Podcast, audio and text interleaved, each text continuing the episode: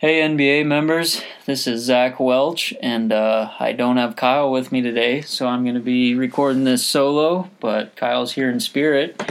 So, this is the Good Life Bow Hunter, the official podcast of the NBA, and I have two special guests here today, Josh and Rachel. You guys want to go ahead and say hi? Hey guys, Josh here. Rachel over here too.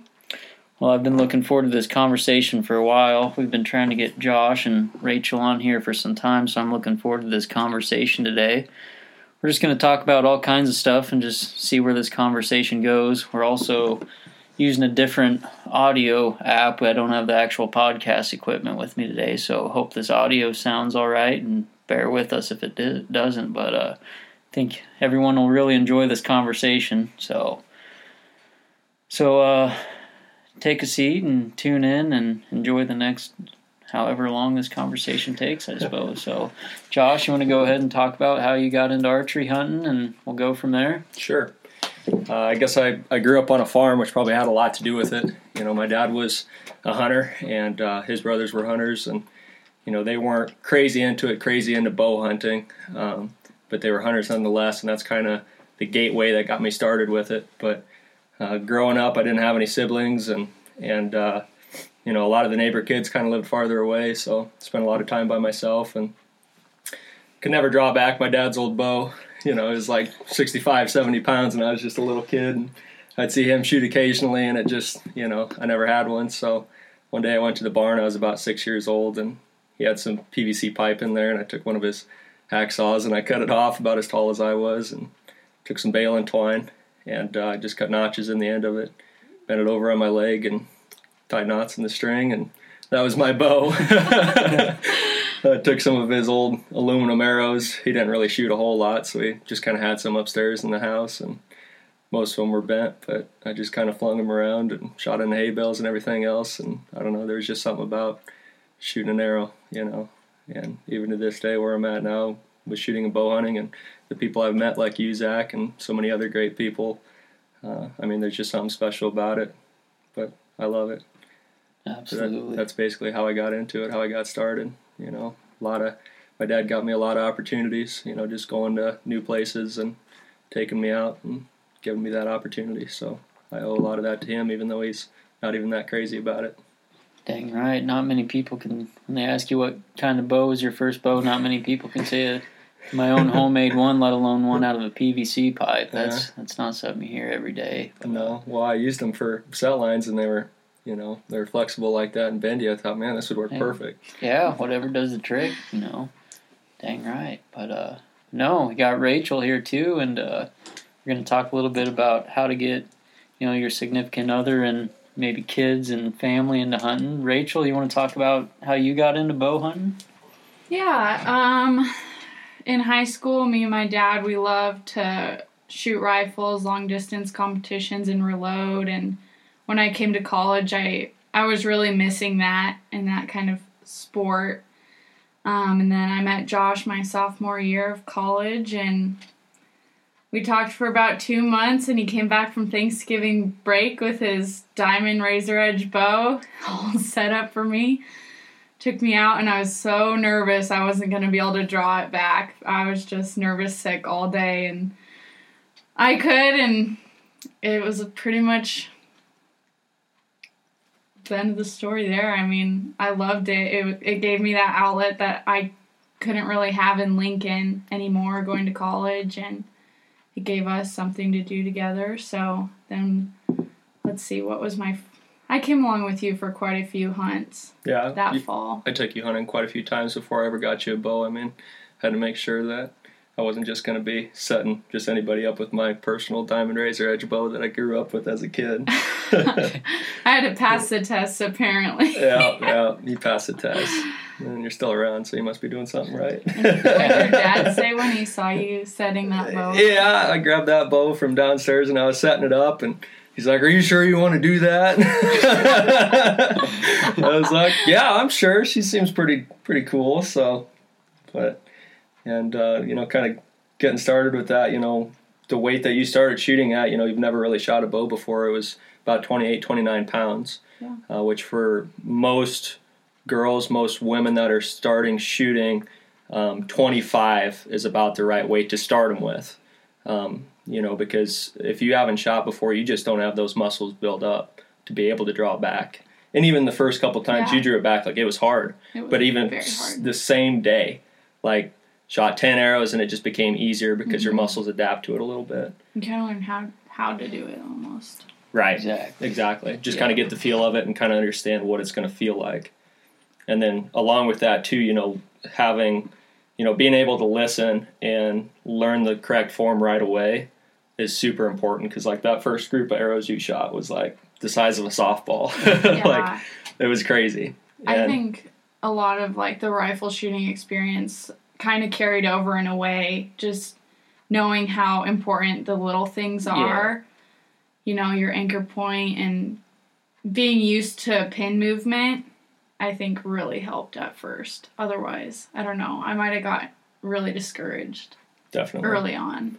Definitely. And I mean, we just started 10 yards from a target and started close, you know, big bullseye, just, you know, and just being excited about it, you know, shooting a shot and hitting close to the middle, like that's a pretty big deal. And you got to make it a big deal, you know, like if I'd have been like, oh, you shot, you know, three inches low right, that's, that's not exciting. That's not as much fun. So even with kids or anybody for that matter that's getting into archery or bow hunting, you got to make it fun.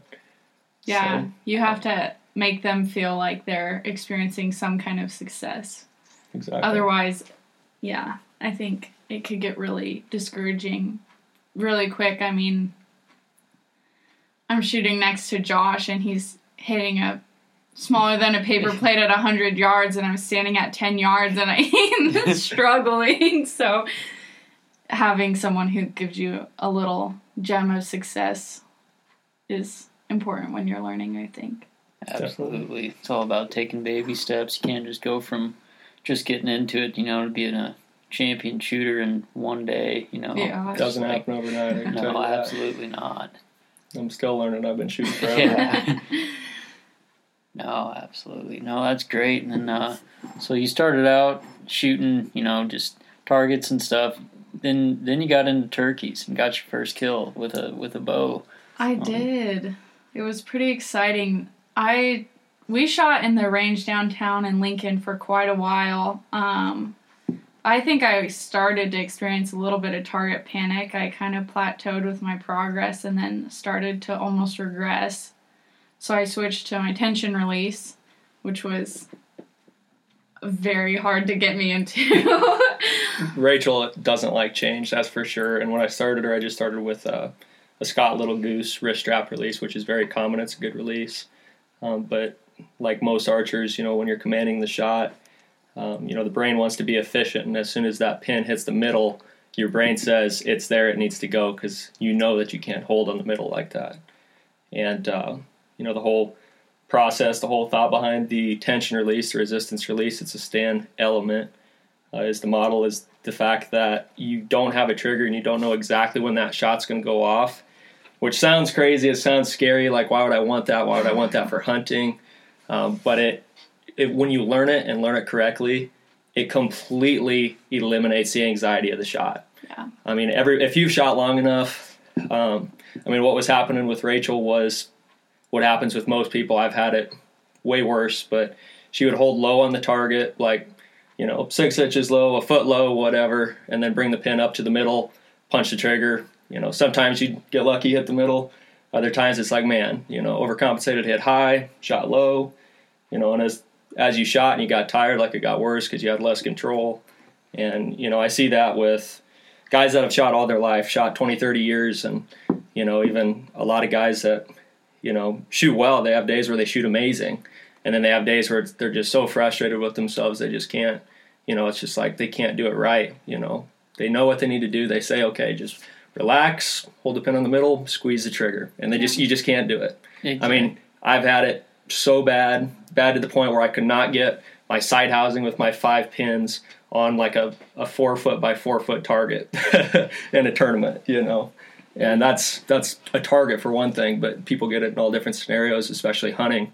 You know, if you've got it and that moment that pin hits fur, a lot of people are slapping that trigger and getting lucky. you know? Exactly right. You couldn't have said it any better. And it's crazy, like you said, it's like you can tell yourself all you want, don't punch it, don't punch it. Mhm. And you get there and you just like it's automatic. Yep. It's learned. You know, it's already in your mind, and like when you reach full draw, that's what your body, your mind's trained to do. And man, that's a hard habit to break. And it's, Yeah. So, It's it's not a conscious decision that you can fix. You've no, got to go yeah, through a process That's the to thing. learn it. It's yeah, like you said, it's subconscious. Like you hit full draw, like you're not in control. Your brain overdrives, and it's like it. I mean, it's Mhm. like muscle memory. It's just what you're trained to do. I mean, you can do all you want to try to tell yourself not to punch it, but I mean, it's it's horrible. I mean, it's a Yeah. Yeah. disease, is what it is. Yeah, and I Mm. mean, if if you shot long enough, you'll you've had it or you will get it. Yeah, yeah. yeah. Uh, Exactly. it's just the way it is. But Yeah. I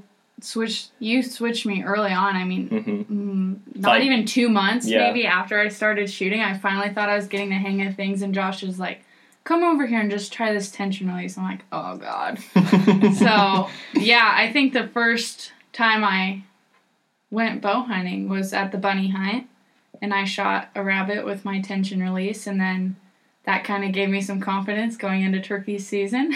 let's back up just a little seems. bit though. Like when you started it, like most people, like you grab it and it, like it doesn't have a trigger, so it doesn't feel like you're in control, and it's like. Like it's not going to be pick it up, start shooting twenty Oh, yeah. yards, and start shooting phenomenal. Like it does not work like that. Like we started yards. at ten, and the first shot you shot into the wood on the bottom of the target because you didn't know what to expect. My you know? eyes were closed. You told me to Well. close my eyes. well, it's part of the process, and if you learn it and follow it, that's part of it. But it's just the fact that it's a surprise shot, and the first time you get a fully surprise shot, like your body sends adrenaline, yeah. and it's just like, whoa, you know, I was not ready for that. What's happening? Um, but obviously, you know, it takes some time, and um, you basically learn that, and your body just gets Yeah. used to it.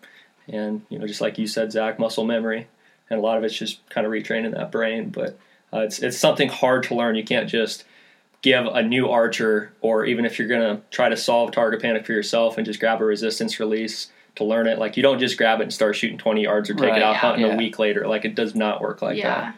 So it's you It know, was a takes couple time. weeks until you let me shoot at 20 yards, and I just remember I was so frustrated because, you know, I just loved shooting those single spots and doing my score and, you know, just seeing if I was getting better. And then we switched to the tension, and Josh was like, Yeah, you're shooting 10 to 15 yards for the next two weeks. And I was like, What? Come on. And so the reason for that, you know, if you're shooting 20 yards, the brain again wants to be efficient. As soon as that pin hits the middle, boom, it's gone. So what you do essentially is we train without the sight. That's why I had her shoot with her eyes closed at first. But you shoot without the sight to learn the You get a release. feel. Yeah. Yep. And it's that part is a muscle memory, right? It's to learn that surprise execution is okay and, you know, just kind of retrain the body that this is how you shoot. The second part of it is retraining your mind and your eyes and how you perceive the sight and where you're aiming. Like you're used to as soon as that pin hits the middle, that shot's got to go. Yeah. So now we've got to train ourselves that as soon as we draw back, we've got to be comfortable with that pin floating over top of that bullseye without jerking, flinching, or punching the shot. You know what I'm saying? Yeah. Um, so when you do that, you can't just start with a three inch circle at 20 yards because nobody can hold that steady. Exactly right. When, especially when they're Yeah. starting to learn that release. Like it doesn't work like that. But uh, you start with a big target up close, you know, five, ten yards, and you're shooting out a paper plate or, you know, even a bigger target. Uh, you can put that whole sight housing, all those pins in that bullseye. Um, it's just easy to basically train the brain that this is okay, I can do this. And as you learn it, you slowly back up day by day. Next thing you know, you're at 20 yards and that pin's floating over the three inch circle on the bullseye. And you shoot the surprise shot, and that arrow's always going exactly where that pin's at every single time. yeah. Like it's it's awesome. No, I think it was good. And I think if I didn't have that, I don't know. You probably wouldn't I be probably wouldn't have shot my rabbit, and then I would have had no confidence going into turkey season, and probably Yeah. would have just developed really bad habits. And I don't know, maybe not fallen in love with it as much as I have, you know. Definitely. But Exactly. I feel like back tension's one of those things, you know, that you know, not only is it the cure for target panic, but it's one of those things you feel like you take a few steps back when you Mhm. You first do. start. You do. And it's I think that's what discourages a lot of people from doing it is they think it's like you said, something you can do overnight, hmm step in your backyard, try a new release, oh, we're good to go. And it's like No. no, you're pretty much starting from scratch. You're learning your whole shooting process over again. But Exactly. when you do switch, I mean, like you said, Rachel, when you when you do figure it out, you're so far ahead of where Yeah. you were. I mean, it's a no brainer that you should have done it. you know, Yeah. and it's It's it's uncomfortable to learn. It is, but it's short term pain for long term gain. exactly Really. exactly Exactly. I always um, compare it to like an investment. I mean, Yep. you put all that money in up front and you put it away and you don't see it, and it's kind of like, ouch, you know, how many thousands of dollars you put away that I could spend on elk tags, hunting trips, like new pickup, new bow, all this stuff, you know, but 20, 30, 40 years down the road, that money that you invested is going to be worth a lot. exactly. And that's kind of the same thing with, uh, you know, a resistance release or hinge release or just, you know, learning to shoot with that surprise release Yep. execution. And that, again, the surprise is kind of the key with that. So a resistance release, which is what Rachel shoots, is by far the best way to learn how to use it um, or learn how to shoot the surprise release because, again, there's no trigger to be able to force that shot. And if you do force that shot, that arrow's not going gonna- anywhere even yeah. close. Like, it's not going to be good. yeah, it's I mean it's instant negative feedback. Whereas you know a lot of people will have target panic, uh, like Rachel with the wrist strap, you know, holding low, holding off, or just not being able to execute a good clean Yeah. shot. You know, just punching the trigger really hard, and uh, you know can't get away from that. And then they switch to a thumb release and think like, oh, this will do the trick. You know, and they shoot the time release and they shoot it really well for like a week, two weeks, a month, and then it's like right back where they were. and they learn how to punch that. Yep. Yeah. And it's Yep. just, you know, it's right back where you were. So unless, um, you know, unless you can get that surprise shot every single time, you know, if you punch it that one time, like you got to stay away from it. Yep. So having that negative feedback from that resistance release just positively enforces that it's a good shot when you get that surprise execution. Yeah, absolutely. Um, and even like shooting a hinge, like um, I see it from time to time just with myself. You know, I've shot a hinge, which is uh, basically it fires off a rotation. It's not a trigger, uh, but the purpose of it is to be shot with back tension. You know, so you get Yeah. that surprise release. Uh, but with that said, you know, it still fires off a rotation. So I've learned in the past, you know, I probably learned it incorrectly because I didn't really have anybody teaching me, but I learned how to dump it or twist it off fast and force the shot. And I mean, just from those bad habits, when I learned that long time ago as a kid, you know, it's still kind of stuck with me. And I can shoot them extremely, extremely well. And sometimes I'll get in a pressured situation, um, you know, tournament, hunting, whatever. And, uh, you know, I'll, I'll twist it off fast. And that's, uh, you know, that's led to some not so perfect shots for me. Um, but you know, again, going back to that resistance release, and you know, even just sticking with that, I've got Rachel shooting mine now, obviously, but I've got another one ordered and coming because you know I can shoot that hinge extremely well. But there's just certain situations where you know I'll dump a shot because you know I'm in control. I have enough Right. control to force that shot. Mm-hmm. So anyway, back to the turkey hunting. Well, yeah, I don't know. We we went out and we roosted the birds quite a few times. I mean, well, that first year I went shotgun hunting, and that was fun. That was tough. We had a tough go. tough go. I think it was 12 hunts total before we got birds who came in and I got a shot. But I think birds who came in at all, we had That was it. we didn't have any and th- some of those were all day long hunts up and down up what was that? Northeastern Nebraska. Yeah. All just up and down up and down. Yeah, so then I guess the next year I harvested my first archery turkey. And that was that was pretty exciting. That was awesome. I mean, so you shot over a year, well over a year before you even took your bow out hunting, Yeah. which is something that I feel is probably pretty important too, just to be able to gain that confidence with it before you take it out. Um, you know, working at Shields and stuff, setting up people's bows. Uh, there's been a lot of people that come in, you know, November that say, I want to shoot a deer by the end of the year, and they've never shot a bow Yeah. before. And it's like, I don't want to discourage you, and I'm not saying you can't do it. You know, you totally can, but Kind of rushing the process Yeah. a little bit. you know, to be able to build that confidence with it like that, it takes time. And to be able to shoot well enough, you know, not that you could couldn't learn right the first time and shoot very well, you know, in a few weeks or a month, but uh, it definitely takes time to develop develop confidence in your equipment. Oh yeah. Oh yeah. That's kind of the name of the game when it comes to bow hunting.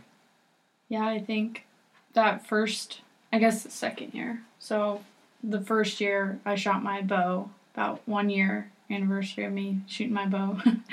you asked if I wanted to go deer hunting with you with a rifle because I I just still was not at that point yet um, where I felt comfortable with my bow. But I told Josh I, I really wanted to wait because I had already put a year of work into it. I wanted to wait and get my first deer with my bow, so we waited and he was really receptive to that, which was good. It made it even sweeter, I think, in the end. It's not the end. This is just the beginning. Yeah, this is But when I shot my deer, I think it wouldn't have been as special, probably, maybe. Yeah. I don't know. no, I agree. Takes a lot of time.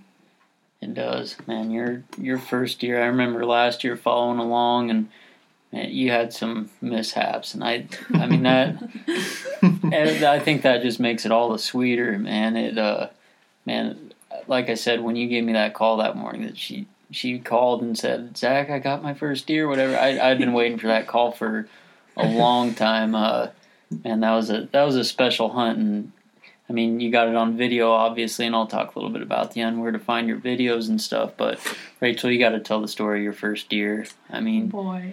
talk about some of the mishaps I guess you had, because like I said, that adds to it. Um, especially somebody just getting into hunting too. You know, they they it's easy I think on social media these days with instant, you know, this age instant gratification. You can see all these people posting their deer and stuff, and what you don't see is the backstory. All these people found. I think that's a huge thing of people getting into bow hunting these days. They they get on social media and they're like, "Oh, this is awesome! I want to do this," you know.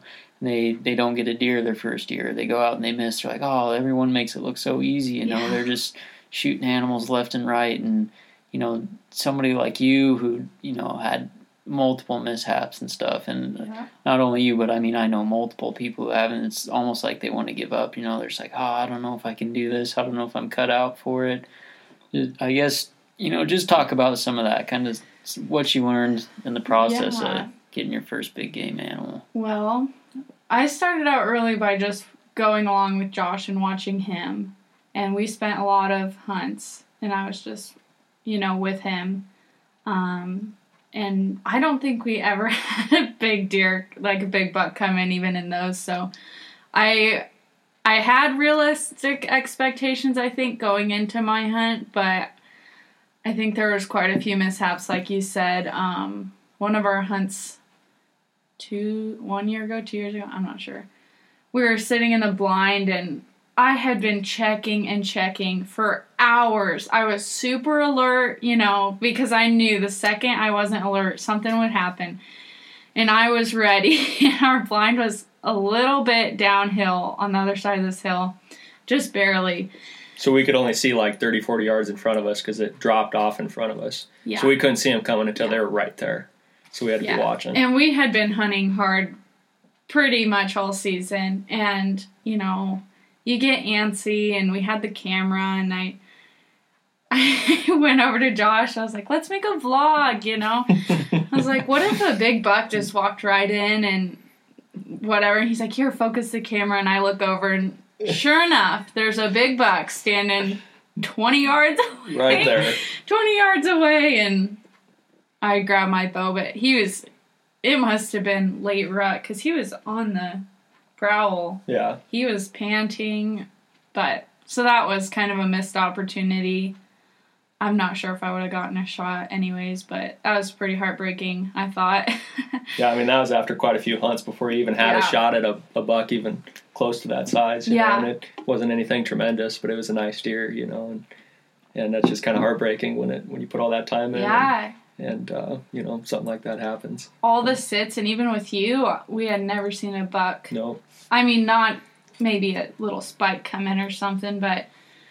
And then we went on a mule deer hunt in October for three or four days.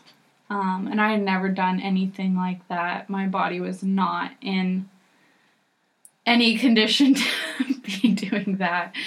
Uh, but we put a lot of miles on. We. How many failed stalks did we have? Quite a few we had quite a few missed opportunities between failed stalks, mountain lions scaring our deer up casually. Casually, no big deal. Just saw a mountain lion. That was so cool. finding the deer I went after a couple months earlier dead on the hill. Yeah. Like what in the world? Gimpy. Just the weirdest stuff. Um You never did you even come to full draw on that trip? no. Mhm. I've never We were within I've range a never lot. drawn back on a deer until I shot my deer. Yeah. And we Which is hunted crazy. That is a lot. There are not many people who can say that. Yeah. a lot. Yeah, we we could we just couldn't get close. I mean, we couldn't get a break. I mean, we you passed you passed a lot of smaller bucks and a lot of does and stuff. You're just kind of, you know, I mean, waiting for whatever buck you wanted to shoot. I wasn't gonna limit you. You could have shot whatever you wanted, you know. Yeah, And That's so fair. that was kind of on you. But you know, we had. It's not like that was the first year we had in range either. no, we didn't get. Well, yeah, you're right. And we had a few nice bucks come in, but it was always like that one four by four. But it was really dark and. Yeah, it was either yeah, It's like too 40 dark. yards and like had one minute of shooting light left and There's one branch in the way. I mean, just never yeah, it's always last light, of course. You know, just just teasing, but yeah. Finally, one morning, I told Josh four months ago. I think it was. I said I'm gonna kill my first buck on November seventh. He said, "No, you won't. We're gonna get one before then. Like it's not gonna be November." And I was like, yeah, it will be. It will be that late. And we went out November 6th. After going out for like how many times? Oh, God. So many times. like I never sat in a tree stand for myself until you killed yours. Yeah. We went out a lot. And it was just a lot with school, too, to be going out that much and trying to balance it all. But we went out this morning before I had online class on Friday. So we were planning to be back on time. And I don't know. The morning was a little different. I felt confident. I felt like I just felt like there was a chance, you know? I don't know why. I was excited about the spot we were hunting. It was new. I I've never sat there. I don't think we've ever sat We've there. sat on the ground there. We just haven't sat in that stand. That's true. And uh, we had a little button buck come in right when the sun came up, and so it was exciting because you knew they were moving around. And we had a doe come in. Um, I didn't really think she get. She kind of gave me a shot, but I really would have had to turn in the tree stand, and I'm kind of scared of heights. And she was already kind of alert. Um, Yeah. and I was fine with shooting a doe, but I I didn't end up taking that shot. And after that, it was pretty quiet. Quiet enough you fell yeah, asleep. I closed my eyes. I was so tired. I just wanted to close my eyes and lean against the trunk of that tree and just doze off. But pretty soon, Josh said, "There's a big buck coming." I was like, I look up. He's like, "Did you see it go into the trees?" I'm like, no, I didn't. I never see him. and then I kind of hear him cutting in front of the trees in front of us, and I timed it really well. I thought I Yeah, timed it really drew back at good. I drew timing. back, and nice buck just comes in, starts working a scrape. Um, there, there were a couple twigs, so I kind of waited it out and ended up shooting. Shot a little high, but made a good recovery shot and died right there. That was pretty nerve wracking. It happened so fast. it was exciting though. It was exciting. it was awesome. Yeah. That was awesome. Awesome footage too. Got it all on film. And, Yeah. Yeah. Man. No, that was cool. I was shaking way more than she was. He was. No. he was. She shot it, you know, and the, the deer ducked a little bit. Yeah. You know, the arrow would have been like center 12 ring on a 3D target, you know, and it ducked just Yeah. enough, hit that spine and dropped it right away. And, you know, it, that's unfortunate. You don't want that for like a first time hunter, but obviously, you know, you want to do the right thing, get an arrow in it Yeah. as soon as possible. You know, as soon as she shot, I was just like, boom, adrenaline rush. Like, I'm Yeah. shaking, just like, oh, this is nuts, you know. And I'm like, you want to get down for a follow up shot? She's like, get down. No. Like, oh, sh- I want to shoot it right here. I'm like, okay, if you can do it, you know. right away, this, you know, draws back and it's, you know, 25, 28 yards or Yeah. whatever. And just drills it. I I, mean, it was dead in just seconds. Yeah. As soon as I shot, I knew it was high, and I. I didn't. I stuck my release in my mouth because I needed to grab an arrow, and I didn't have any place else to put it. Nocked an arrow, and yeah, I think that's again where the tension release just comes in handy because you have all that adrenaline Yeah. but you're forced i mean you're really forced to focus it on there because you know like you kind of know you get in a routine where you kind of know where it's gonna fire, but when you have that adrenaline in your muscles, like you could be drawn back a lot harder than you usually are, and so you're forced to put that pin right in there and just pull through. And I, it almost like delays the shakiness and stuff Mhm. to allow you to make a good second shot. which is crazy because I mean most people, including myself, you know, shoot any release but a resistance release. Like, yeah, you got to make a follow up shot, or you have you know your adrenaline's pumping like that from a big buck coming in, like you're shaking, like it is hard, and as soon as that pin hits the middle, like you want to make you it go. want Yeah. it gone. You Yeah. know, like the brain says, shoot, even though you're telling yourself slow down, take your time. It's like nope, doesn't matter what your conscious mind is saying. Your Yeah. subconscious is going to say shoot. Absolutely. Yeah. Yeah, that was very exciting. Very Well, I'd say to say the least, man. That was man. that could have been a state record, and it wouldn't have mattered. Yeah. It could have been. I mean, yeah, could have been a spike. it was amazing to me. I was like, look at this buck. yeah, just thinking back, like the whole process too, where he came from. Like you think about all the mishaps that led up to it, and man, it was just. If if you haven't seen the footage, I I don't know how many listeners on here are are YouTubers or or watch hunting films, but uh, if you really want to watch good films, I highly suggest getting on YouTube and going to Bow Only Outdoors. Um, Josh does a fantastic job. Micah, they both do. They're uh, they they have all kinds of hunts on there. They've done antelope, elk, deer, and uh, you just do some fantastic work, Josh. Um, you want to talk a little bit about how you gotten into filming some of your hunts and kind of kind of the same thing as like learning how to hunt with a camera and maybe some of the mishaps you've had with that and Yeah. and uh, how it how uh, hunting with a camera maybe is a little different than when you first started out hunting. Absolutely. I appreciate the kind words, Zach. Oh, no problem. I, like I said, man, you can get on YouTube and do all the looking you want, but dude, yours is about as good as it gets. I mean, it's just real, genuine hunting footage, and that's what people are looking for. Well, I appreciate that. Micah and I work very hard to put those together. A lot of hours go into those videos. So, you know, like our Coues deer hunt, I think I spent 60 hours Yeah. editing to put that video together. I was you gonna know? say it's not it's not easy work. I don't do it, but uh, I know a lot of hours go into it. But uh, as, as much work goes into it, man, you guys put out a lot of stuff, and it's quality too. So Well, I appreciate that. Um, I mean, basically, how I got into it as soon as I started actually bow hunting big game, you know, deer and turkey and stuff like that. Uh, my mom, my dad bought my mom a new camera. Well, that means my mom had her old camera, so I asked her if I could take Yeah. that with me. and You know, ever since I was bow hunting, you know, 11, 12 years old, I would take that with me and just take pictures of everything deer, squirrels. You know, I think at the time when I was younger, for me, it was more the fact I don't know why I thought this way. Maybe it was, you know, just the people I was around when I was hunting and stuff, but I brought it with me to take pictures of the deer that I was passing because I felt like, you know, you watch the big TV guys, big TV hunters, you know, passing all these big yeah, big, nice young deer. And I don't know, looking back, I probably should have shot a lot of those deer, but that's kind of why I had the camera, just to be like, this experience is cool. Like, I don't have to punch a tag to make this what it is, you know? exactly. And kind of bringing that, that camera with me, I don't know, it just, it was fun. It was fun to capture those moments. And, uh, you know, kind of the introduction to filming for me, I believe I was 15, 15 or 16 years old. And, uh, there's a few guys that reached out to me. They were starting um, basically a group. They called it Pure Addiction TV.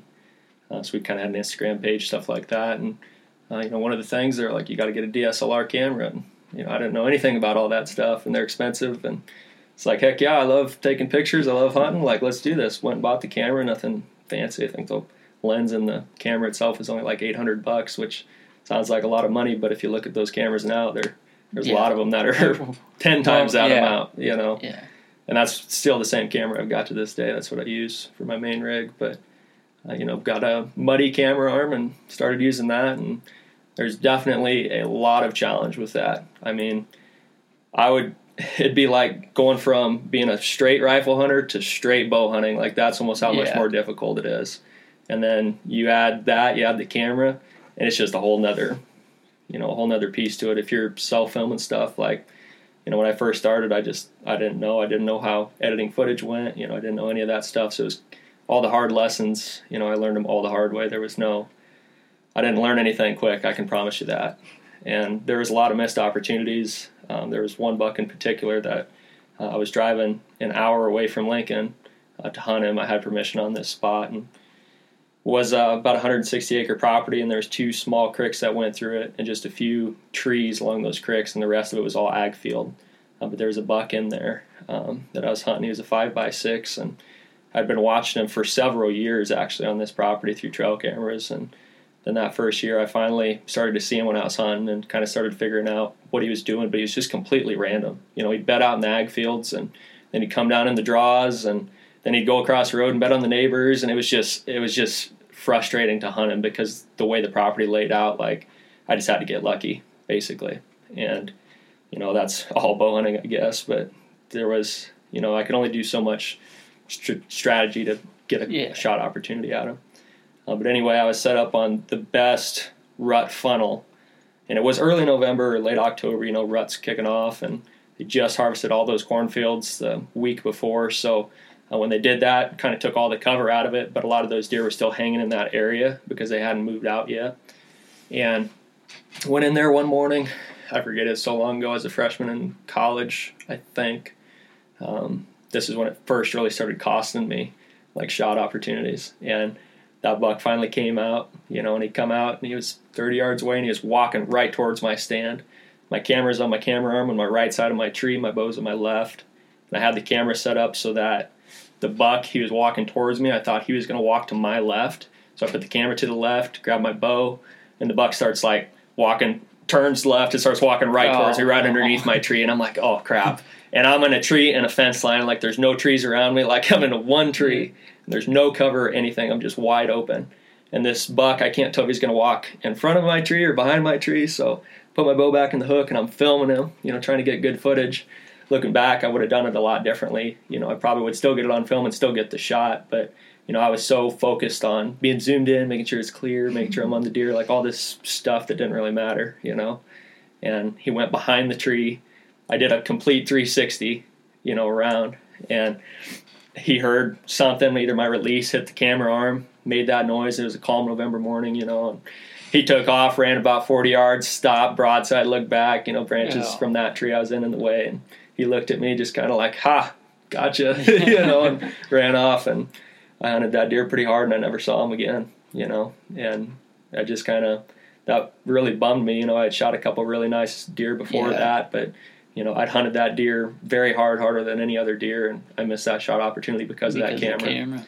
And uh, you know, that was was when I was a freshman in college, and you know, after that, I, I filmed after that, but it was it was it was almost just such of an inconvenience.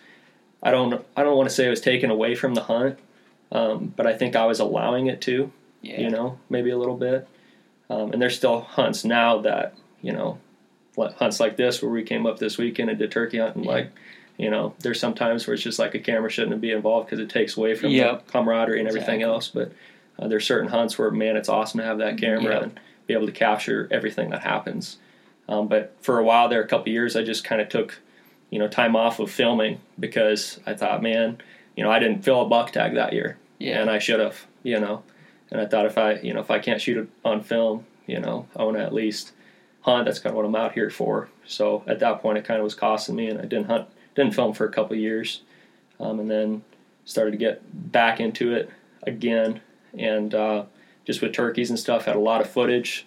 Um, kind of started editing on my own, and and I mean I'd done that in the past, but it was just it was such a it's a hard thing for me to learn. I'm not a tech savvy person, yeah. and there's a lot of tutorials and stuff on YouTube, and and so that's how I learned it, just trial and error really. But going through and editing all that footage, you know, and then starting to put videos together, and uh, just kind of continually kept doing it. You know, in the first, I don't know how many videos Mike and I both made where we'd spend 30 hours editing the footage and we put it up on YouTube and it'd get 50 views in two months, you know. and it's like, are we really going to spend this much time doing this so that 50 people can see this, you know? Yeah.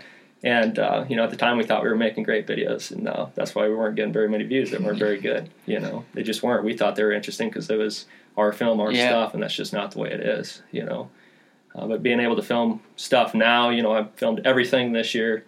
Um, you know, filmed a lot of stuff over this winter with our Coues deer hunt, and and kind of all our adventures. And it's just it's awesome, especially like Rachel getting her first deer this year. To, Absolutely. you know, I had that on three camera angles. Yeah. you know, and uh, you know, even some of our hunts together, like the first time we went out west, I didn't even film it. You know, when we went out there, just because I wanted it to be me and Rachel. Yeah. I wanted to not take away from it, and uh, you know, I think that was probably good, just because that was a lot of learning experiences anyway.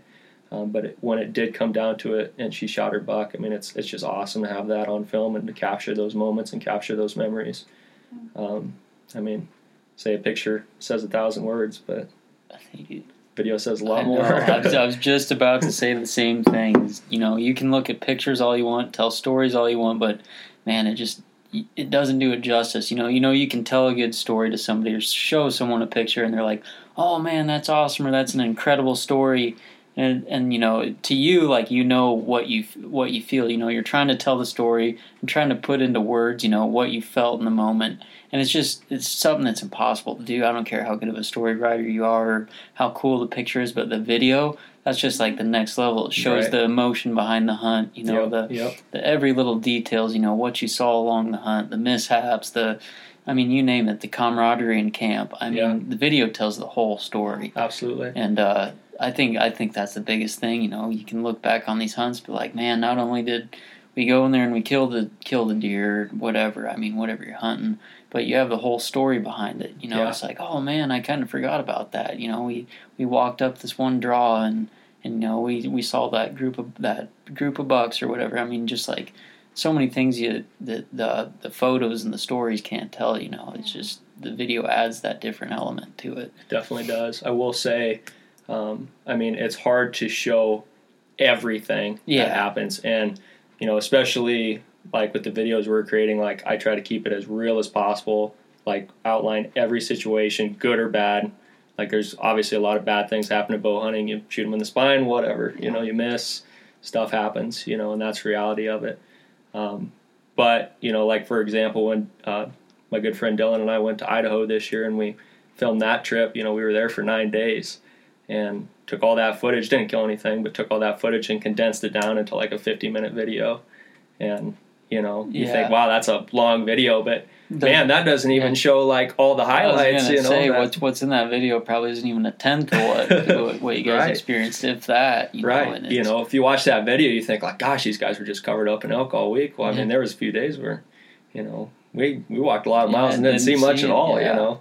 exactly. and that's just that's what hunting is. So, you know, people that are especially getting into archery, into bow hunting, and they watch YouTube videos and they watch hunting videos on the outdoor channel, and they see the success, and I mean, it's just not like that. Like, Yep, exactly. That's- it's, and it's it's easy to think that. I mean, the videos Right. and stuff Yeah. today and the pictures can kind of por- portray that or whatever. But Mhm. you got to understand, like you said, you know, you're capturing not. I mean, one percent of what's happening. Right. If that. I Yeah. Mean, I mean, there's just so much work that goes behind it, yeah. And you know, I was pretty fortunate with Rachel when she got her deer. I had quite a few clips from hunts in the past and stuff to be able to tell a better story, um, which really adds a lot to it. But you know, because if we would have just went out and you would have killed that deer on the first sit, yeah, you would have been excited. But how much would that really mean to you? I think the videos, I really like them because a lot of people in my life aren't hunters. They don't know hunters, they don't know anything about hunting. And that is fine. But if you want to share that with them, I mean, they're not, they don't want to sit down and listen to a 45 minute hunting story like the rest of us. Yeah. And so the easiest way to share that is to show the picture of your deer, you know, and then that's kind of how people get this image of, oh, they just go out, you know, they just go out and shoot things, you know, whatever. And so the video kind of shows more of what is happening. Um, it kind of like allows you to share it more with people who aren't as familiar with it. Absolutely. I agree. And again, it just it's hard to capture everything. Like some of the best moments of the hunt is when me and whoever I'm hunting with are sitting over a campfire Yeah. just swapping stories. Swapping stories at night. That's some of the best stuff. right? Yeah. And like I mean that's some of the most memorable parts. Like when me and Dylan were in Idaho, we get done after a long day of hunting, we're camped out in the middle of the mountain just living off our backs and you know, we weren't in a restricted area so we had a campfire Yeah. and man, I mean there's just nothing better than that. Exactly. You know? And it's hard to it's hard to take a picture and show that. It's hard to mm-hmm. it's hard to take a video clip and show just how really amazing that is and you know, unless you're there out there doing it. So Exactly. yeah, I mean, you just got to get out there and do it. Yeah, Yeah. absolutely. And Rachel, like you said, I, I even think these videos for like the non-hunting community community is is huge because you know they get to see what hunting is. It's easy for them to look at a picture and say, "Oh, they're you know not not to sound anti-hunting, but they're a bunch of savages. They go out there and they kill. I mean, I I don't mean this to sound anti-hunting, but you know somebody who doesn't hunt. Oh, you've been killing anything lately? You know, Mhm. you killing any deer or whatever and it's like you can show them the pictures but they see these videos and i think these videos have come just even in the last decade. So like just the message that they portray has come such a long ways. You know it's not 10 kills in, in 10 minutes or whatever. It's not mm-hmm. these Right. it tells the whole story behind it and that to like a non-hunter is huge because it they i feel like it just gives them so much so much like deeper respect for hunters you know it, it, it shows exactly why we do it you know mm-hmm. like like you said josh it is perfect. It's not all about going out there and and killing stuff. The, the best moments are there with your buddies or with your family and and you're there you know you're just out enjoying you know god's creation just enjoying you know looking up at the mountains like man we never would have got to experience it if it wasn't for hunting you know? It's Exactly. just you're out there just experiencing you know I mean, I, I think it's just human nature. You know, that that it's just we have a drive to, you know, experience things like these in the outdoors, and that there's, I mean, in today's day and age, I think we've lost touch with that, and you know, just, I mean, I guess what I'm trying to say is these videos you're making is it just shows the whole hunting experience. It's not just about the kill, you know, and that's what I really appreciate about like what you guys do with yours. It uh yeah, shows a lot behind the hunt that you know, you see far beyond the kill picture. So, Mhm. yeah. appreciate that. I mean, we we try to try to show everything that we can, and you know, it's it's just hard. I mean, when we're when me and Mike are going out, you know, Mike owns Bow Only Outdoors with me, and when you know we're hunting, we're filming each other, but you know, we're together and our camaraderie, like that's you know that's Yeah. what we'd like to share, but you know, we're filming each other, so it's only one person in the frame at a time, so it's it's even hard, you know, because you know we'll take a interview clip and say what's happening and then we'll put the camera down and then it's like me and mike will be like well you know with the wind's blowing this direction the sun's like this like you know i think we can go around this way and go around this bend well like you know us filming each other it's hard to really show that stuff you know but and, Yeah. and get quality footage you know but so it you know you don't want it to take away from the hunt which we try not to. We just try to show it Yeah. exactly how it happens. And if we don't get the kill shot doesn't matter you know. Mm-hmm. If whatever you know we just kind of film it trying to tell the story and, and show it how it is. And we try to keep from it taking away from our hunt and from anybody else that Yep. we're with hunt too. So which you see a lot of successful hunting shows and stuff. And i think they put the filming as a top Yep. priority and They miss out on the best parts of the hunt, in my opinion. Yep, yep. They're going through checklists, making sure they got this footage and that, and getting this interviews and Yeah. yada yada. And it's just like that's it's work at that point. It's too Yeah. much. You When know. it be, when it becomes more about the film than the hunting, man, you miss the point. Mhm. You need to rethink it a little bit. But uh, yeah, no, that's an excellent point. So, yeah. No, we uh, that was that was all good stuff. We talk about camaraderie. Um, obviously, the NBA is huge in camaraderie. You guys want to talk about how you got into the NBA and maybe some of the people you've met and and uh, how they've impacted you in a positive or negative way, I guess. Some of them. I don't know if all of them are the best influences, but uh, talk about the NBA a little bit. How you guys got into it? Well, I, I had never. I mean, for all the archery tournaments I've shot and across the state, um, and all the the bow hunters I feel like I know in the eastern part of the state, you know, I'd never heard of the NBA until I met you, Zach. You know, and you're the first one that told me about it. Told me I got to come up for the bunny hunt. I got to come to the banquet. I got to come to Halsey for the jamboree and all this stuff. And I mean, Halsey is easily one of my favorite events of the year. like not just archery events, like ev- Yeah. events, like total. like that's one of my favorite trips of the year, hands down. And just the you know the people you get to spend your time with are all like-minded people, all out doing the same thing in a beautiful place, um, just having fun, flinging arrows. And there's not much better than that, really. You know. Um, but a lot of the people I've met, um, you know, just opened up a lot of opportunities for me. Just a lot of great friendships, and um, just kind of helped expand me and grow myself as a bow hunter. You know, just talking to you, talking to your dad, and talking to everybody else that's in the NBA. Like, I mean, you're talking to some some great great people, some some of the best bow hunters across the state. Like you hang around people like that, like you learn a lot. Yeah, you know. Mhm. absolutely. So the group as a whole, um, you know, there's not another group in Nebraska that I think you could be around and get as much out of. I guess as being a part of the NBA and going to those events. Yeah, absolutely. Yeah, I think let's see the bow or the bunny hunt was my first NBA event, I guess you could say. Is that technically an NBA that- event, or is that just NBA I, members I, go? I, I think I was gonna say I don't think it's an organized NBA Yeah, event, right, but you're uh, you can find some of the, I guess some of the finest. I don't know if I'd say that some of the finest NBA has to offer. Uh, I don't know if there's a guy in that group that's not an NBA member, but uh, I sure know a lot of them show up there anyways. Yeah, a lot of them show up. I, I was kind of nervous to come. Um, you know, I didn't know how many girls there'd be, and I didn't know anybody there besides you, Josh. And but yeah, I think that was just the start of it all. Everyone's so welcoming. I mean, just so welcoming, opening.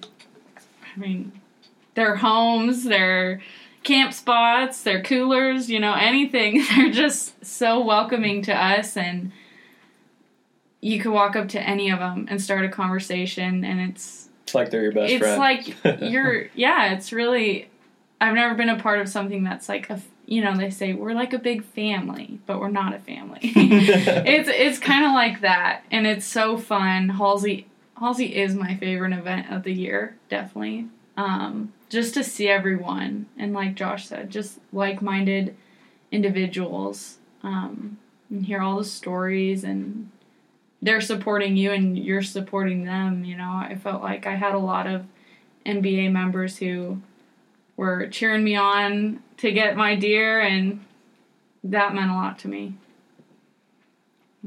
Absolutely, man. I I don't think you could have said it better. I mean, it's like a big family. You just feel like welcome. I mean, you come mm-hmm. in as a stranger, and within a few minutes, you're talking to people that Yeah. you, you'd swore you were friends with your whole life. You Yeah. know, and it, I think that speaks volumes about the NBA. But, uh, Absolutely.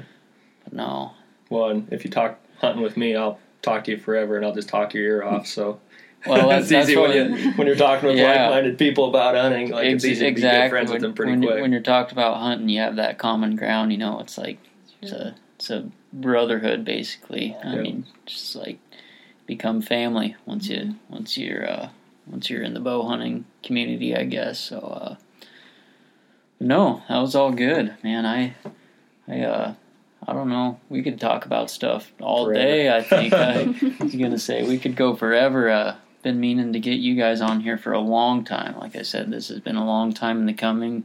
And wanted to have this conversation for a while. This is the first time we've had you on here, and guarantee it won't be the last. Uh, there's, like I said, we could talk about bow tuning all you want. I mean, you're about as knowledgeable as they come in that, and and I think uh, we're definitely gonna have to get you back on here a few times. Get Rachel back on here and have her talk about her her booner, the next one she shoots. Oh, yeah. So. Uh, Well, no, uh, yeah, it's just been nice recording this. Sitting here, we're actually in turkey camp, sitting here in my cabin recording this. Uh, no place better had- we'd rather be. yeah, Yeah. exactly. sitting here in the cabin, drinking coffee, recording a podcast. Can't can't beat that. We just had fresh fried turkey for lunch, and uh, yeah, it's been fun the last few days. it So has. It's been awesome. yeah, It's been a blast. glad we could get this recorded kind of at the end of the weekend. So, no, other than that, you guys have anything you want to add or any tips for members, I guess, or anything? Well, I just want to say I appreciate you having Rachel and I on. Oh, I appreciate you coming on. Like I said, I I've enjoyed this conversation, and we could go on for hours if we wanted, but but uh, have to save that for another time, I guess. And uh, once again, put a plug in for Bow Only. Go check out some of their YouTube videos if you want to see some of Josh's hunts this year. Of course, you want to see Rachel's deer, and man, there's just all kinds of stuff you can watch on there. Go check out their channel, and and uh, if you're on Facebook or on Instagram, go on over to Bow Only Outdoors and check out some of their photos and stuff too. So uh, Appreciate Yeah. that, Zach. absolutely, Um, I also want to mention too, you know, at the beginning of this conversation, we talked a lot about uh, resistance release, tension release. You know, that surprise Yeah. release execution. Um, you know, if you're interested in becoming a better archer or just uh, learning how to shoot with back tension and that surprise release and that kind of stuff, uh, I've got a series, or it's basically a playlist on YouTube. It's called Learn Archery. Yep. And it's got everything from the basic beginner walkthrough, how to shoot a compound bow, to uh, some very advanced stuff. Um, so if you're if you're interested in that, go to that YouTube channel or even go to our website bowonlyoutdoors.com. Uh, click on Learn Archery, watch some of those videos there, and uh, give it a try. So I'm always happy to answer any questions anybody has working at Shields and and helping people out. Um, you know, I've just I didn't have a coach growing up, and so all those bad habits that I gained, I mean, it was just terrible, and I'm still struggling with them now, and I've shot forever. Uh, so if I can help somebody start on the right track or help somebody, um, you know, just get started the right way and not have any bad habits, you know, that can save years of experience, learning experience for them. So uh, I encourage you to check that out if you enjoy shooting your bow and want to get better. Yeah, I think that'd be really helpful. I mean, those are some great videos, and like Josh said, there's I think you pretty much cover everything on there. So There's a lot that looking not on there, but there's a lot of shooting form stuff, Yeah. physical shooting that is uh, beneficial for a lot of people. absolutely. Other than that, anything else, guys? No. No. Well, this has been fun, and uh, I uh, hope you guys enjoyed this. And uh, I guess for, as far as NBA announcements, I kind of forgot at the beginning if if uh, if you guys have any recommendations or anything, or any guest recommendations or comments on the podcast, get a hold of me or Kyle. Let me know. Other than that, watch your newsletter. I've had a few questions if the, the banquet's still on or not. Um, to be honest with you, I, I don't know. So that's, I guess, my thing on that. I know there's a meeting coming up in January, so just stay tuned. Watch the website, watch Facebook, and uh, read your newsletter, and any updates will be in there. So I've enjoyed recording this, guys. I hope you guys all have a Merry Christmas, and uh, I I hope to see all you guys soon at the banquet, and um, hope to get some more episodes out to you soon. So this is Zach Welch. This is Josh. And Rachel. It's been fun, guys. Thanks Have a Merry having us, Christmas, NBA. Yeah, you betcha. Catch you next time.